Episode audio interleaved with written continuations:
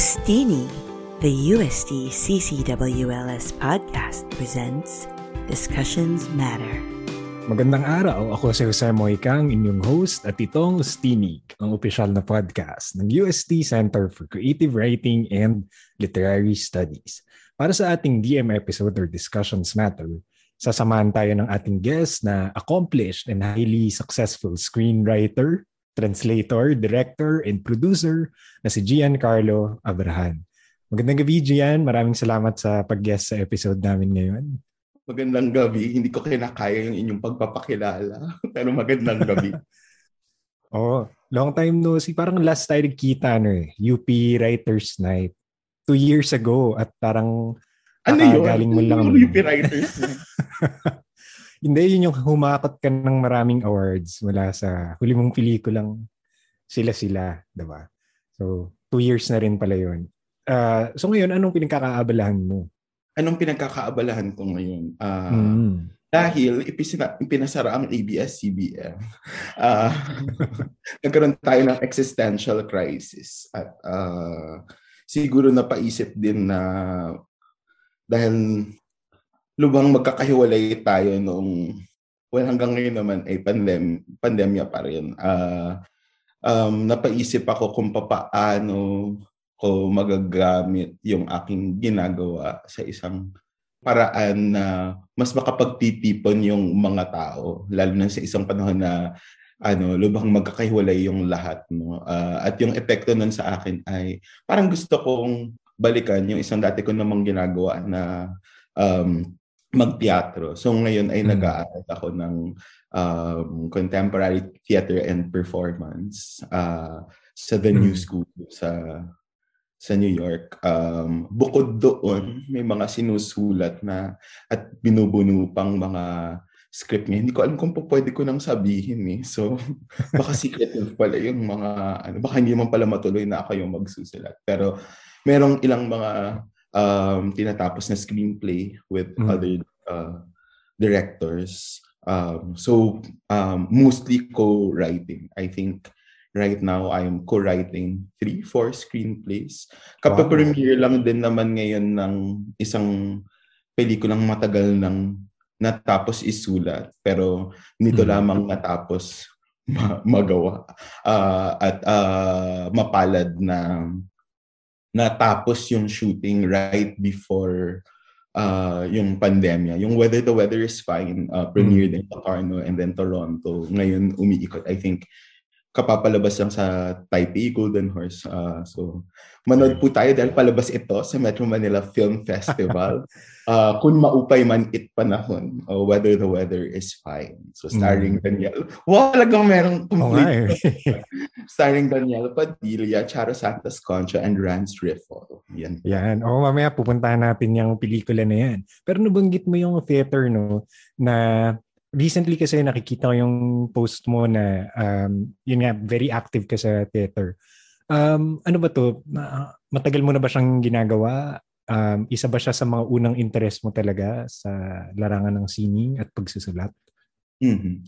So para sa akin, I think ito yung pagpapakilala sa akin talaga sa mundo ng sining kasi um, mm. 12, 13 ako nung ano, un, nung napasok ako sa Ateneo tapos na napasali ako sa Dulaang Sibol ng mm. Ateneo de Manila High School. Um, uh, at siguro full circle bago ako tumuloy sa programang ito ay nag-co-moderate ako, nag-co-managing director ako kasama mm. si Miss Maramara noong nakaraang school year. No? So, um, online theater. Um, bago ito lahat ay ano no um kung hindi naman talaga nangyari yung uh, pandemya, yung VLF 2020 dapat ay uh, sa entablado gagawin at magde-direct talaga dapat ako doon nung pilot episode na ginawa namin, ginawa namin ng online version last year. Uh, nagkaroon ng explorations last year with Tanghalang Ateneo. Nag-workshop ako kasama yung ilang mga director nila na interesado na i-explore yung online medium na hmm. Ano, bagong sulpot nung panahon yon sa isang banda.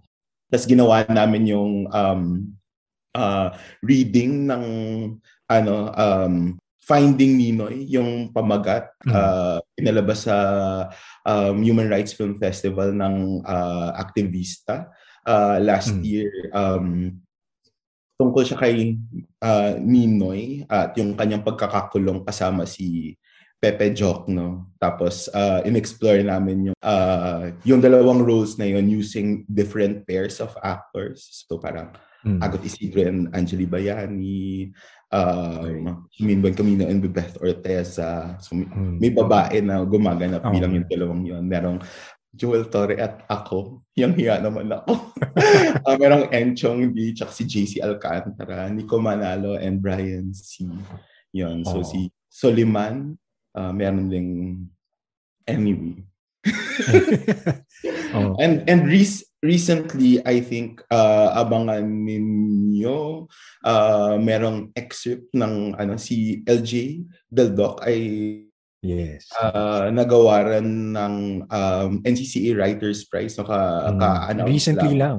Oh. Recently. Uh, and I think doon sa announcement doon, merong excerpt ng isa sa mga bago niyang dula na mm. um, na stage namin virtually.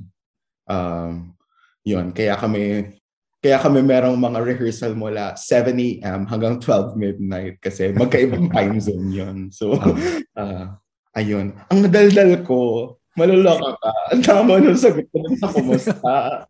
okay yan.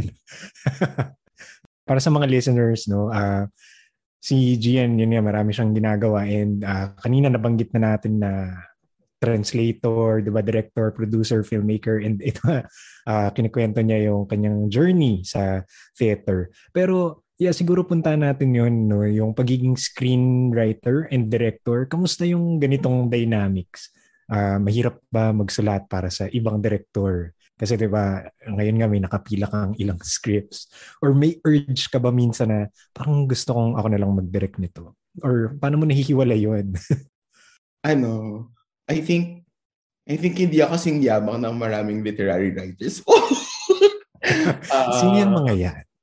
no, I think in in the sense na nanggaling ako sa una um, na nahumaling ako sa wika sa pamamagitan ng panonood una sa entablado. Yun yung hmm. una. Uh, at, at tandang-tanda ko yung mga pagkakataon na nanonood ako ng dula sa Dula ang Sibol. Tapos sabi ko, oh my God, ang ganda-ganda nun. So, at yung transition na yun yung nagpa in love sa akin sa isang banda sa sa pagtula. Uh, mm. Pero dahil doon sa ano no sitwasyon na iyon, una kong naengkwentro yung text sa isang napaka imperfect na staging, 'di ba? Mm. Uh, in, in fact, yung ideya na po pwede mo siyang baguhin sa iba pa nitong performance.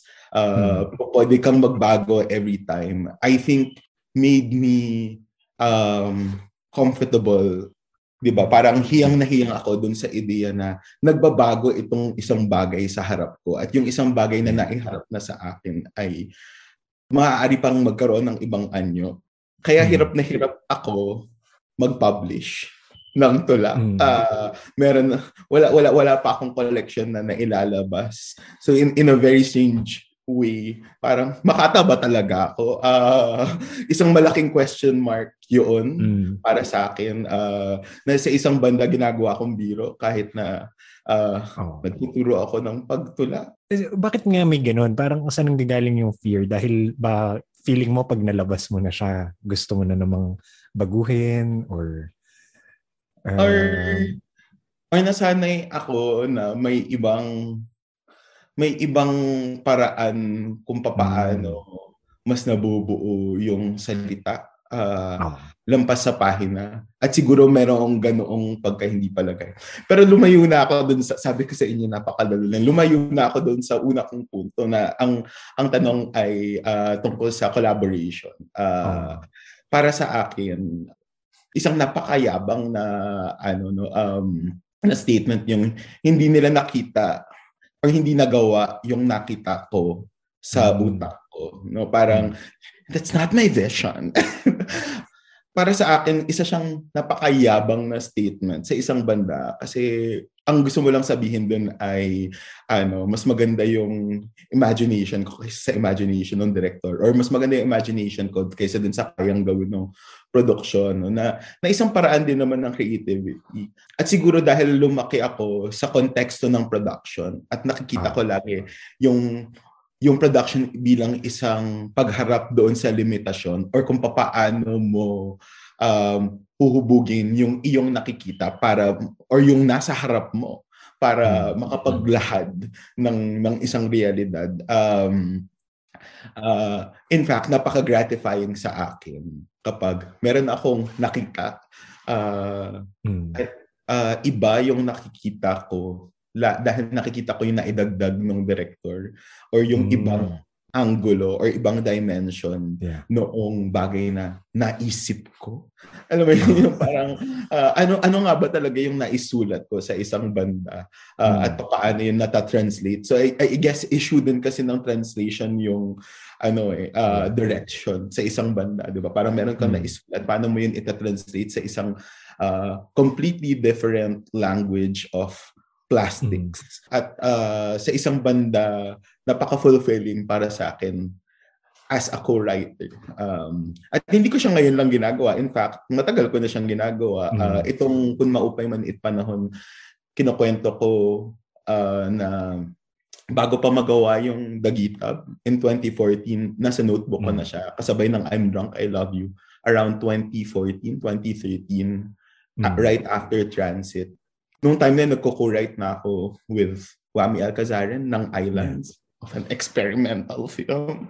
I mean, who co-writes an experimental film na full length? Um, hindi ko rin alam. Um, uh, siguro bahagi noong panahong yun ay kalalabas ko lamang ng film school. Katatapos ko lamang ng film school at hmm. um, hindi ko naman talaga alam kung paano gagawin to lahat. So, uh, nakatulong in fact sa confidence ko nung panahon na yun na meron akong co-writer. Um, kasi meron ako ibang sisisihin. Di ba? Pag may hindi lagot, ay, sure yun. uh, di ba? Pero I think that's that's also a way of ano, yung parang uh, seeing the failure of your ideas sometimes. Mm. Parang mm. yun, you'll only see it when it's done. Yeah. Hindi ko alam kung nasagot kita ng tama. Ang haba ko sumagot. okay, yeah. Na, ang galing nga kasi parang um, So, ang dami mong ginagawa, parang mahilig ka talaga sa collaboration and na-mention mo na um, theater ay malaki yung impluensya niyan sa'yo. Pero uh, sa pelikula ba, meron kang uh, specific na, na napanood mo tapos feeling mo, teka, ito na yung uh, ito yung dahilan kung bakit gusto kong maging filmmaker or uh, progression lang talaga siya ng, ng teatro specifics. I have very specific memories of very specific films. Hindi ko alam kung kung may isang moment na mm. parang wow, gagawa na lang ako ng mm. pelikula. Pero tandang-tanda ko na uh, nanood, nanood ako ng Lion King sa sinehan. Mm. Uh, and it was a magical experience. Tandang-tanda ako na nanood ako ng Titanic sa sinehan. At ilang taon na ako noon. Hindi huwag na natin i-book yun. At, pero naloka talaga ako. Parang kailangan takpan. You see only this. O, oh, di ba? Oh. ano pa ba? Pero hindi ko makakalimutan na napanood ko maraming uh, pelikula ni Tornatore nung ano nung nauuso ang ano nung sa mga pirate pirated DVD sa ano na sa mga pampang ng Marikina aka Riverbanks. At maraming iba. I think ang hirap mag-identify ng isang pelikula kasi nung time na yon sa dami bigla nung access sa aming ano side ng Quezon City malayo sa Quiapo uh, doon sa riverbank so magji-jeep ka lang galing sa ano sa sa Katipunan tapos parang oh my god ang dami tapos doon nung panahong yun, ang dami mo biglang o pwedeng mapanood na iba doon sa napapanood mo. Bukod sa mm. naghahanap ka, uh, mm. parang na-excite kaming mga ano noon, sheltered Ateneo high school kids. Yung parang, oh my God, bumibili tayo ng, ano, ng pirated DVDs. Illegal to. uh, and that was essentially, I, I, I guess, my first film school. Uh, mm. And then, mm. uh, I enrolled uh, sa Film 10 Film 10 class ni Patrick Campos sa UP. At uh, napakahalaga nung klaseng yon sa akin. And I remember watching. My God, Napaka-film school ng sagot na to. Pero I really remember watching Tokyo Story, Tokyo Monogatari oh. ni uh, Yasujiro Ozu. At napakahaba niyang pelikula pero hindi ako inantok. Oh. Uh, alam ko nung panahong yon nan- nanood kami ng Mission Impossible. Magkaiba, magkaiba yung pace. Magkaiba, magkaiba. at ano no, sinubok ko siyang panoorin three times with ah. three different sets of friends. Nakatulog talaga ako every time. And I guess um, nung time na yun, parang, I, I don't know, pretentious na ba ako? Nanonood naman ako ng, M, ng Mission Impossible. I really tried. Uh, pero yung Tokyo Story did something to me. It was mm. uh, something so... Tapos side by side, nanonood kami ng pirated DVD ng Cinema Paradiso. Yak, ang cheesy talaga. No? Tapos gusto kong gusto ko siyang... school ka dyan, no? Loko lang. o yung Cinema Paradiso, hindi pinapalabas sa film school for some Ay, reason. mm-hmm. Di ba? Maganda lang yung ano no, yung score, 'di ba? Oh. Yan lang.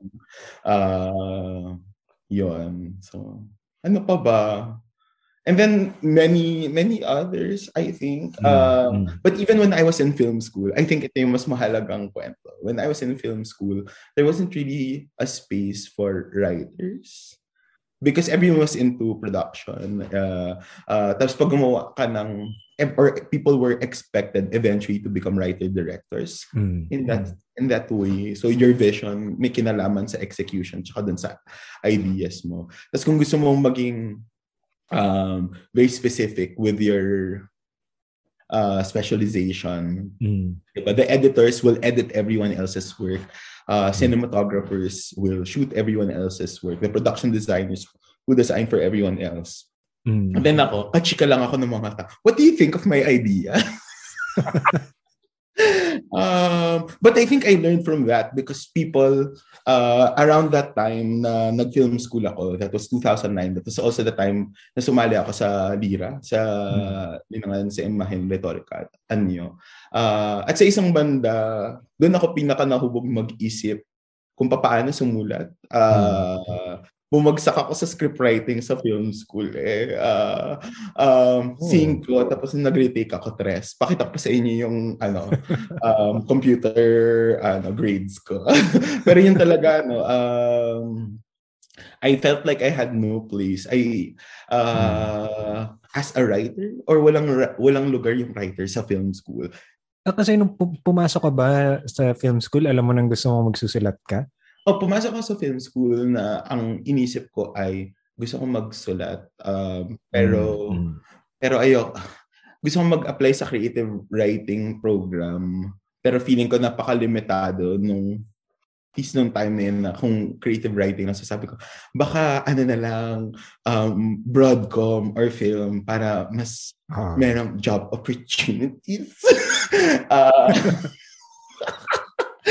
um, tapos nagkataon, pagdating ko sa film school, parang, oh my God, wag ka rin magsulat. Hindi, pero nung panahong yon magkasabay talaga. Uh, ginugol ko yung panahon ko mm-hmm. sa Lira. Doon ako pinaka nahumaling sa isang banda. Uh, doon ko pinaka sinanay yung sarili ko. Uh, kung paano mag-isip tungkol sa sinusulat mo habang nood ako ng nood ng nood ng nood ng ng mga pelikula at sumusubok gumawa kasama yung mga kaibigan ko sa film school uh, mm. which are still the people I work with um, until now. Sinagot ko ba yung tanong mo? Oo. Okay, pero yeah, sige. Uh, mag-shift tayo ng segment. Ustini Question. So magtatanong ako ng mga ilang tanong at kailangan mo silang masagot ng mabilis. Boy, Short lang. Katuwaan. Oh, parang ganyan. okay, game. So, huling series or pelikulang napanood mo? Yung pinanood ko kanina. Hawkeye. Pelikulang di mo kayang tapusin. Oh my God, ayoko sagutin. yung, yung mga winokoutan ko. Nako, balikan natin yan. Naging kaibigan ko na yun, so hindi ko na lang sasabihin. uh, eto, pelikulang ayaw mo nang panoorin. Climax ni Gaspar no. Never. Paboritong director? Uh, Edward Yang. Bili ko lang napanood mo na more than three times. Yee, a one and a two, more than three times by Edward Yang. mga local places na gusto mong uh, maging set lagi pag nagsushoot ka? UP, ano pa ba? Paboritong pelikula?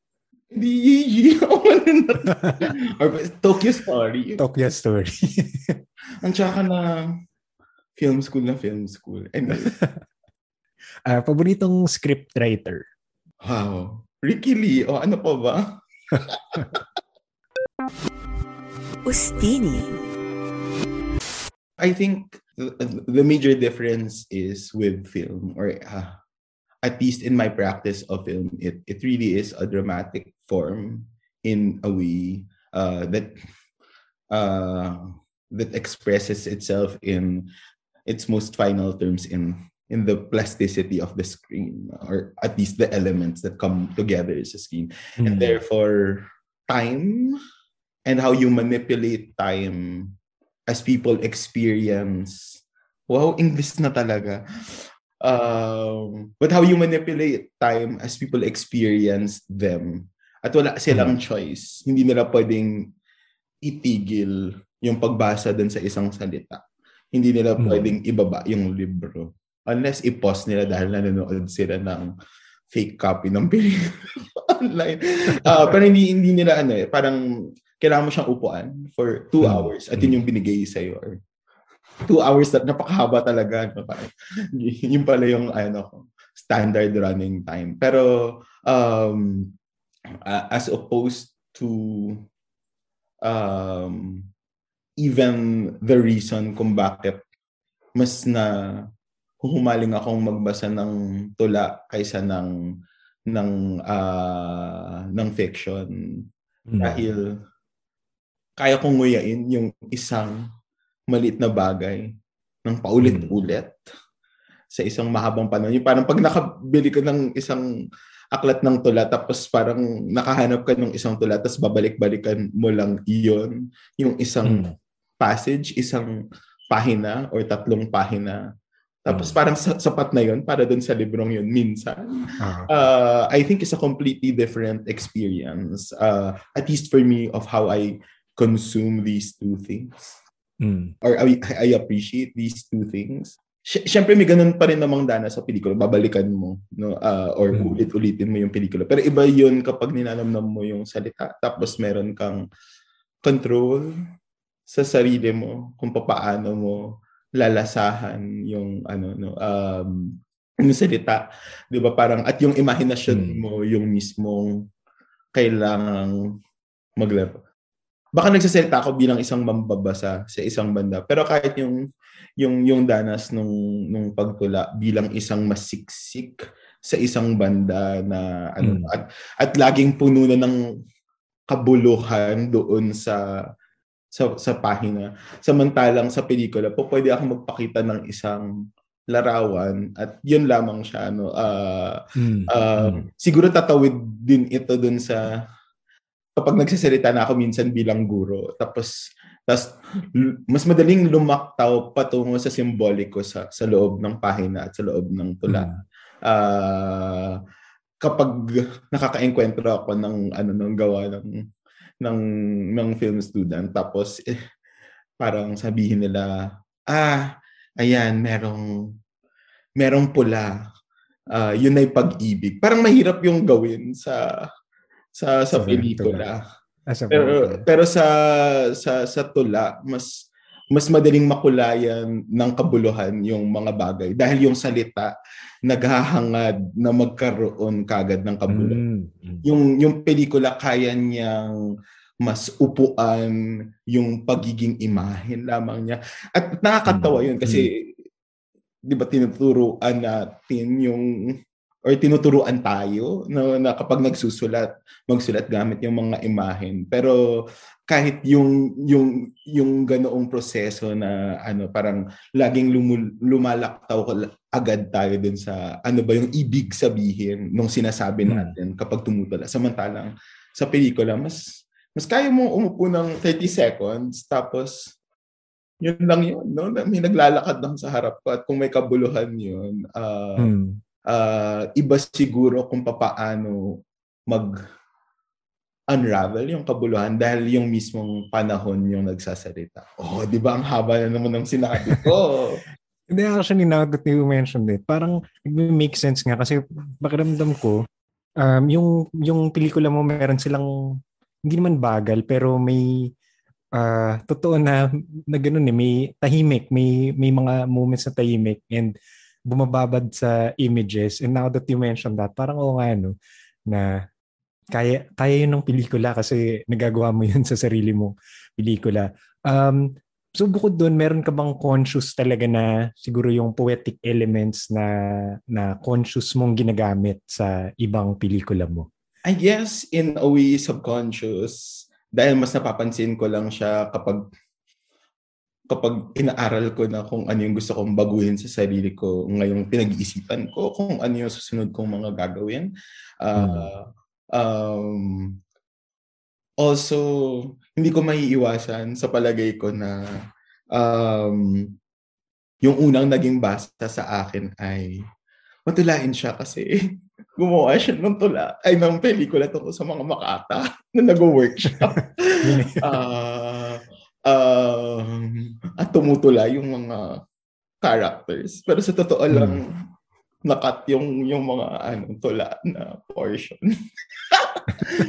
nung una naming nung unang latag namin ng Dagitab 4 hours yun. Eh. So kaya ko bang hmm. maging Love Diaz? Ganyan. Ayun yung tanong ko sa sarili ko. Um, uh, ano yung conscious? I think hindi ko lang maiwasan minsan sa pag-iisip ko rin mismo ng eksena ay nakababad ako dun sa isang imahen na nakakabit sa sa wika o doon mm-hmm. sa pamagat na ano. So halimbawa um, yung dagitab um, bukod sa isa siyang ano exploration ng uh, relationships at different junctures uh, but specifically of ano a love that supposedly at the end of of its course but still mm. merong sparks uh, mm. um pero dahil doon sa notion na yun naghanap ako ng iba't ibang paraan kung paano may encuentro yung sparks visually um, mm. which which I don't know if is necessarily poetic. Uh, pero uh, malinaw sa akin halimbawa na yung fireflies sa dulo uh, hmm. ay napakahalagang paraan para maengkwentro yung ideya ng sparks na akala mo wala na pero nandoon pa. Hmm. Um, versus baga sa iba sa ilalim ng barbecue. or kumukurap dahil yung yung yung pondidong ilaw dahil ano uh, hindi na nito alam kung kaya pa nitong sumindi. Tapos kidlat. Uh, so, so may mga ganong paglalaro mm-hmm. ng ng imahen. Hindi ko alam kung kung magta-translate kagad yun mm-hmm. sa poetic. Uh, I guess dahil ano ib, iba yung language ko of poetry, parang naka naka-angkla siya doon sa Filipino notion ng talinghaga. So instead na parang dahil uh, wow, imagery, poetic. Parang in mm. in my mind, it's always been sa utak ko, talinghaga, talinghaga, talinghaga. Oh. So, um, naghahangad bang maging matulain yung mga pelikula ko? Hindi ko alam. Uh, pero sa isang banda, siguro yung pagkaunawa ko doon mm. sa isang bagay na ano, may katuturang pag-usapan ay isang paraan pa rin ng pananalinghaga. Uh, at dahil yun yung paraan ko na inaral kung paano magsulat, baka lumulusot siya. So hindi ko hindi ko siya masabi in terms of like conscious ano, pero parang uh, siguro ang pinaka-inaral ko kasi kung paano isulat ay talinghaga. Uh, mm. At sa, sa akin naniniwala ako na hindi lang yan images. Uh, uh, rhythm, sound is a very uh, big mm. part mm. of hmm. it. Um, right. Structure uh, ay isang bahagi ng pananalinghaga. Uh, at kahit dun mm. sa Dagitab halimbawa, parang hindi ko alam kung tatawid yon doon sa mga nanonood. Pero habang sinusulat ko siya, sabi ko, ah, ito yung Act 1, Act 2, Act 3, pero meron din siyang ibang uh, Act 1 and Act 2 kapag binirik mo siya into two acts. Pero ganito rin siya kapag... So parang may mga ganong laro akong ginagawa. Hindi, hindi naman laging inilalahad, inihahayag sa ibang tao. Pero kinukuha hmm. ko yung ganitong paglalaro sa palagay ko doon sa mga nakuha kong paraan kung papaano pag-isipan yung pagsusulat mula dun sa pagsusulat ng tula. So, ganun. Oh. Hindi ko alam kung uh, uh, tama to, ano, pero kung pag gumag- gumagawa ka ba ng pelikula, conscious ka na hindi ka masyadong gumagamit ng, hindi ka masyadong nagsuscore?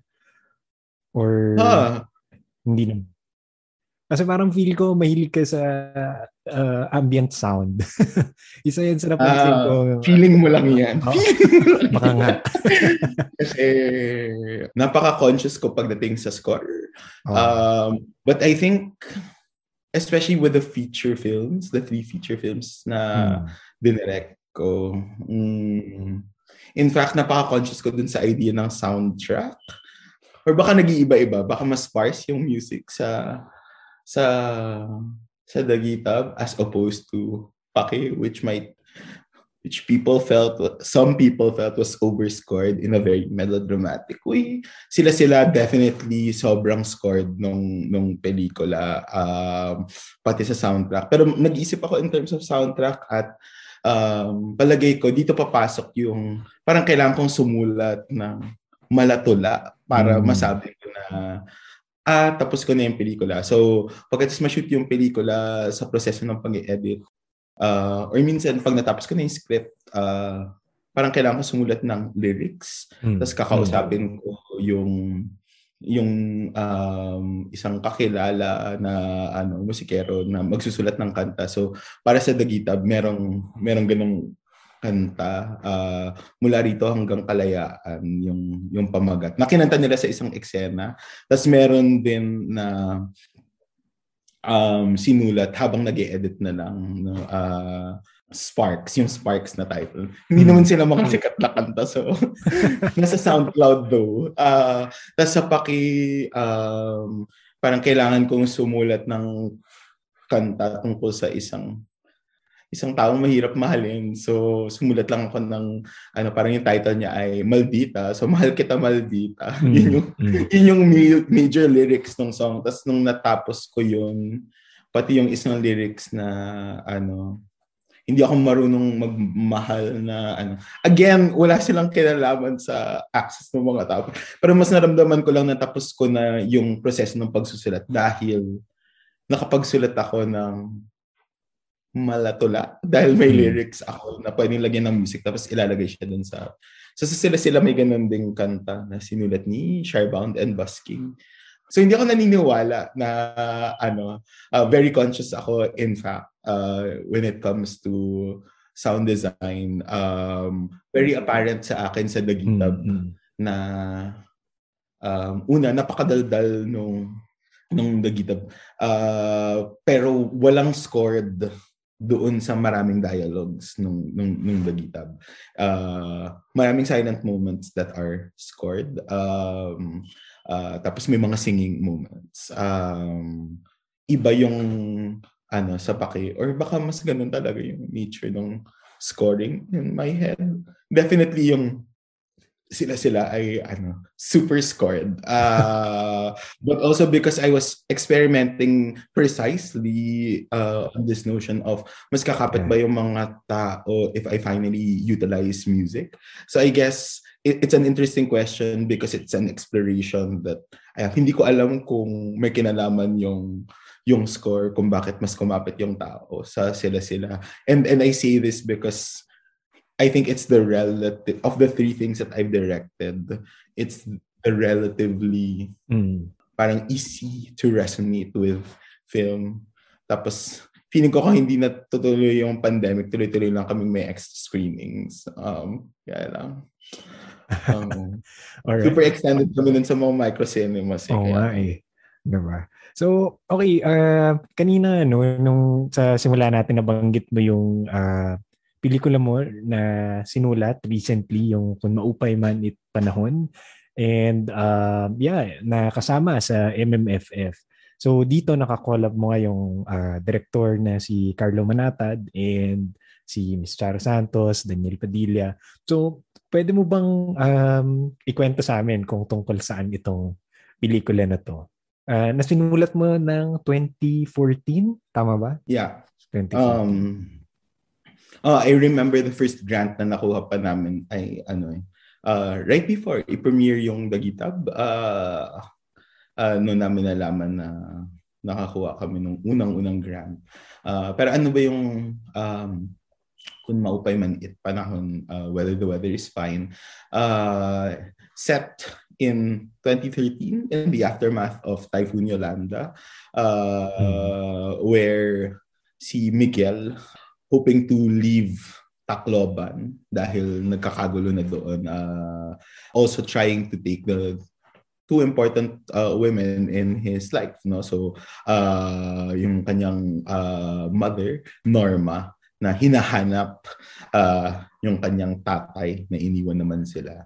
And on the other hand, uh, gusto niyang isama yung kanyang kaibigan na si Andrea. No? So gusto nilang lisanin yung Tacloban dahil um, dahil nagkakagulo na doon at mayroong balibalita na magkakaroon ng isa pang bagyo no? So parang katatapos lamang. So, mm. so yun, yun yung context ng pelikula. Yun. Kailangan ko mahabaan yung... So, kumusta yung, yung process nito na... Kasi parang masyadong mabigat yung uh, topic ng kwento. Um, yun, yun pa, pakikwenta naman sa amin paano yung naging proseso sa pagsusulat and even siguro yung collaboration mo na with the director. In 2013, or maybe 2012, I don't remember anymore. Uh, nag-usap na kami ni Carlo na magsusulat ng uh, pelikula. Um, meron siyang ideya na set ito dito sa lugar na ito, specific place in mm. Tacloban. Uh, and I guess nung time na yun, nung nabasa ko yung kanyang pelikula, ang dami kong gustong patunayan sa sarili ko. So parang katatapos ko lamang sumulat ng isang realist drama set in Israel. Parang ganun. Tapos gumawa ako ng sci-fi na ano, experimental film uh-huh. ng may time traveling at merong astronauts and dinosaurs and ancient people. Parang gano'n. Uh-huh. Side by side, ano, a film set. Hmm. Uh, so yung time na yan, anong gagawin kong iba? So, uh, gusto sumulat ng something that was very surreal. Hmm. Um, um, and I was writing certain scenes. Tapos parang hindi kami magkasundo ni, ni Carlo. Um, and and we decided at a certain point na okay sige total ginagawa mo naman na itong uh, transit tsaka itong islands mm. uh, edi um i-shelf na lang muna natin to parang hanggang sa magkasundo na tayo so and then 2013 uh, Yolanda happened mm-hmm. and mm. Carlos from Tacloban. So uh, hinanap niya sumalak, sumakay siya ng ano no military plane para makapunta ng Tacloban tapos hinanap niya yung kanyang pamilya doon tapos mm-hmm. may ganong experience na gusto niya nang dalhin yung pamilya niya dito sa Manila mm. pero there was so much resistance kahit nagkakagulo doon. Mm. Uh, and then kinukwento niya sa akin yung mga bagay na naranasan niya habang hinahanap yung pamilya niya or habang naghahanap ng supplies para sa pamilya niya. Mm. Uh, and it turns out um, parang habang kinukwento niya yun, sabi ko, teka lang, tapos nilabas ko yung notebook ko, hindi ba ito yon no? So parang, oh. in, in a way, parang nagtagpo yung, yung ibang mga surreal na eksena. Mm. Uh, at doon namin na-realize na, oo nga, itong nangyari, uh, it is surreal mm. on its own. And so, the film was written in in that way na it's really based on reality and the absurdity or the surrealism of it is is mainly part of this whole context na na mahirap maunawaan in terms of our own like logic. Mm. Uh, so tinapos namin siya um, naalala ko yung first storyline um, kasi wala kaming makuhang cast ng Dagita. Tapos gusto ko nang mamatay. Na, uh, kasi talagang nag-quit sila ng Holy Week. So parang oh. ito po yung aking mahal na araw. This is, uh, wala, wala akong cast. Um, So sabi ko I I wanted to distract myself kasi wala naman akong malalapitan na artista during Holy Week, mm. no? So, so sabi ko sige isusulat ko na to tapos sumulat ako ng 12 page storyline tapos sinubmit namin sa Asian Cinema Fund. Uh, at mm. nung panahong 'yon, I guess ito talaga yung ano no, parang kahit nung sinusulat ko siya, I felt like I was writing a film that will never be made. Mm. Um, I don't know. Uh, kasi magre-recreate ka ng bagyo. So, oh. so parang it was also an exercise on working on something very impossible but mm. you felt like you just wanted to write at least on my end. Mm. Uh, yun yung yun yung napakalinaw sa akin. Parang o oh, di, eh, mag-shoot nga lang sa UP, napakamahal na. Oh. Diba? Sisingilin ko ng batawan. Although, nung time na yun, napakabait nila sa amin. Maraming salamat po. Uh, honor and excellence.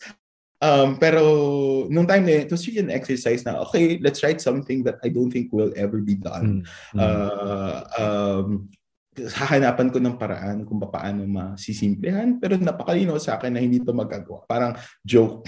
Mm-hmm. Joke in a way. Yung parang isusulat ko lang to kasi.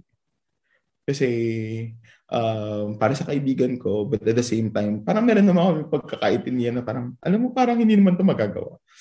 Pero yun nga, bago pa ma in between the submission and the shooting of the GitHub, bago lumabas yung Dagitab sa Cinemalaya, nakatanggap kami ng balita na uh, nabig, nabigyan to ng ano ng development fund ng uh, ng Busan International Film hmm. Festival. Mm. Uh, and it's the first encouragement to oh. to really just like oh baka naman but but also seeing it from a completely different light. Uh, yeah. And then um, at dito papasok siguro yung yung karanasan ko and I guess karanasan rin ni Carlo sa isang banda mm-hmm. kasi gumawa ako ng short film sinulat yung transit and then the gitab and then uh, I remember it was a year na uma-attend lang ako ng mga film workshops mm-hmm uh, abroad um, sa Locarno and Talents Tokyo, mm, Asian, uh, Asian Film Academy, tsaka Berlinale Talents nung year na yun. Tapos I think naka-influence yun doon sa, ay kaya kong gumawa ng iba na namang klaseng pelikula. So, October 2015, yung draft, ah, was it October? Basta around that time, September 2015, yung draft na sinubmit, mm. uh, I, I, I think bunga nung lahat ng, ano na yun, parang nood ako ng nood, tapos parang nagkakumpiyansa ako na pwedeng magkaroon ng ganitong pelikula. Kasi kahit nasa film school kami noon, parang merong very specific kind of films na inaasahan sa sa amin. Na parang feeling ko dahan-dahan ng nagre-rebel nung time na yun. Yung parang, okay, let's do transit kasi pa kaya natin patunayan na kaya natin. Tapos mm. the GitHub, for me nung time na yun, it was, at least in my mind, a very different kind of film. Um, mm. Or at least its germs were very different from things that I was seeing. Uh, and then nagkaroon ng Island, so an experimental film. And uh, and then mm. finally feeling ko I can imagine something absurd and surrealist in very different terms na napapanood ko. Hindi siya Cinemalaya film, hindi siya Cinema One film uh, in, in, in, in those senses. And and I think I'm very proud na yung kinalabasan niya is, is something like that. Uh, kung may aabangan man sa kanya, palagay ko ay ano no, uh, um, ibang paraan talaga siya ng ng pagdanas ng realidad. I think I, mm. I'd like to think Kung pagbubuhat man yun ng sariling bangko, hindi ko alam. Uh, pero uh, pero yun, bunga din yun, I think, nung, ano eh, nung, nung panahon na yun na wala pa talaga ako nagagawang pelikula as a director. So yung brazenness or boldness of like wanting to do things, much later nag-iba yung yung film. But, but also dahil nag-iba ako bilang, baka hindi ko na dapat yung pinag-uusapan. Pero yeah, um, very exciting yung pelikula, no? Kasi yun nga, collaboration nyo, ito. And knowing yung mga pelikula rin ni Carlo Manatad, no? Parang kung iba rin yung pinanggalingan or pinapang, pinanggagalingan niya bilang isang uh, director. So bago tayo magtapos, uh, meron kaming last segment. Actually, bagong segment to. Save, edit, delete. So, save, edit, delete. Magbibigay ako ng t- tatlong title ng pelikula and kailangan mong i-categorize kung save, edit, or delete. Okay? So, una, smaller and smaller circles. She's dating the gang, the gangster and one more chance. So, alin ang save, edit, and delete? Save one more chance edit smaller and smaller circles. Tatanggalin ko yung part na nandun ako. okay. Sige. Second, second uh, set, Squid Game, Friends, or Grace and, and Grace Anatomy? Save Friends. Edit Grace Anatomy. Delete Squid Game. okay. Uh, pangatlong set, ang probinsyano, Maalaala mo kaya mula sa puso? Save mula sa puso. Edit maalaala mo kaya. Delete provincial. Okay, uh, The Notebook, Fault in Our Stars, and Notting Hill. Save Notting Hill. Edit Fault in Our Stars. Delete The Notebook. Okay. Uh, and pa- para sa uli, Private Benjamin, Tanging Ina, at kasal, kasali, kasalo. Ah. Delete Private Benjamin. Baliktad. Doon tayo magsimula sa delete. Ang hirap. Sobra kong paborito yung dalawa. As in. Oh. But save tanging ina. Edit kasal, kasali, kasalo. Ustini Alright. So sige, uh, bago tayo magtapos, uh, Gian, any parting words or advice para sa ating mga listeners na alam mo na baka gustong maging writer, filmmaker sa kanila and yeah, pwede mo rin silang imbitahang panoorin yung pelikula mo. Iniimbitahan ko po kayo, nainggit po ako sa baba ng boses ni Jose. Uh, na-realize ko po kung gaano kabakla yung boses ko this entire time. Nung pinapakinggan ko siya na sinasabihan ako magbigay ng advice. Uh, sa, sa, sa akin, yung, yung distinction ng practitioner at student ay hindi tunay. Uh, noong nagawa namin yung pelikula naming Transit na dinirect ni Hannah SP uh, fresh out of college siya uh, at sinusulat ko yung kasabay ng aking thesis na may dinadala um, and and so I really really really believe that being out there is the true test kung kung ano yung saysay ng ng work mo. Uh, um, yung notions na parang ikaw ay handa lamang ay um, napaka-illusory. hindi, di ba parang kahit habang ginagawa mo yung isang bagay, hindi ka naman talaga tunay na nagiging handa. So, uh, kailangan mo ng kumpiyansa. Siyempre, kailangan mo maging critical sa sarili mo. Ikaw yung pinaka magiging mahusay na ano no uh, magtitimbang doon sa sa ginagawa mo dahil alam mo kung ano yung gusto mong gawin. Pero yung notion na pwede ka lang gumawa kapag professional ka na isang bagay na hindi ko pinaniniwalaan. Um, marami pa rin ngayon at ngayon sandamakmak na ito. I say this very passionately. Uh, no, sandamakmak na workshops yung makikita natin online sa Zoom. No? Uh, at siguro sa isang banda, totoo naman no, na kapag sinasabi nilang, oh, magsimula kayo sa ilalim, uh, mag-PA kayo, magtimpla kayo ng kape, di ba? Parang totoo yun, siguro sa isang banda. Pero para kay pa na naging ano demokratisado na yung access natin sa teknolohiya lahat tayo may camera kung sasabihin natin na ano kailangan ko pa rin hintayin bago ko masabi na yung nakunan ko sa camera ko ay po pwede kong ipakita sa ibang tao.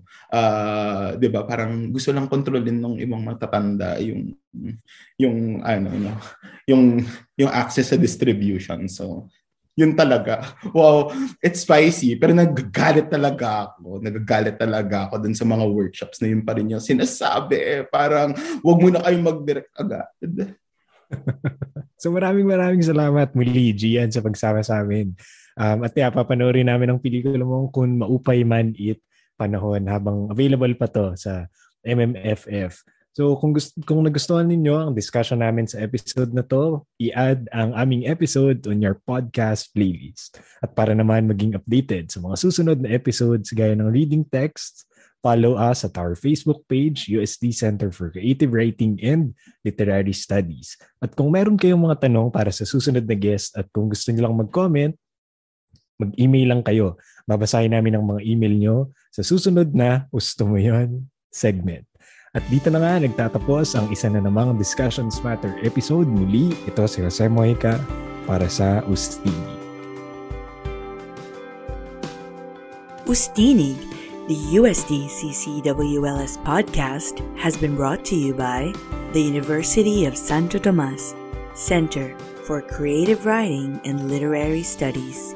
Please follow our Facebook page at www.facebook.com slash USDCCWLS. You can connect with us through our email, Ustinig Podcast. That is UST I N I G P O D C A S T at gmail.com.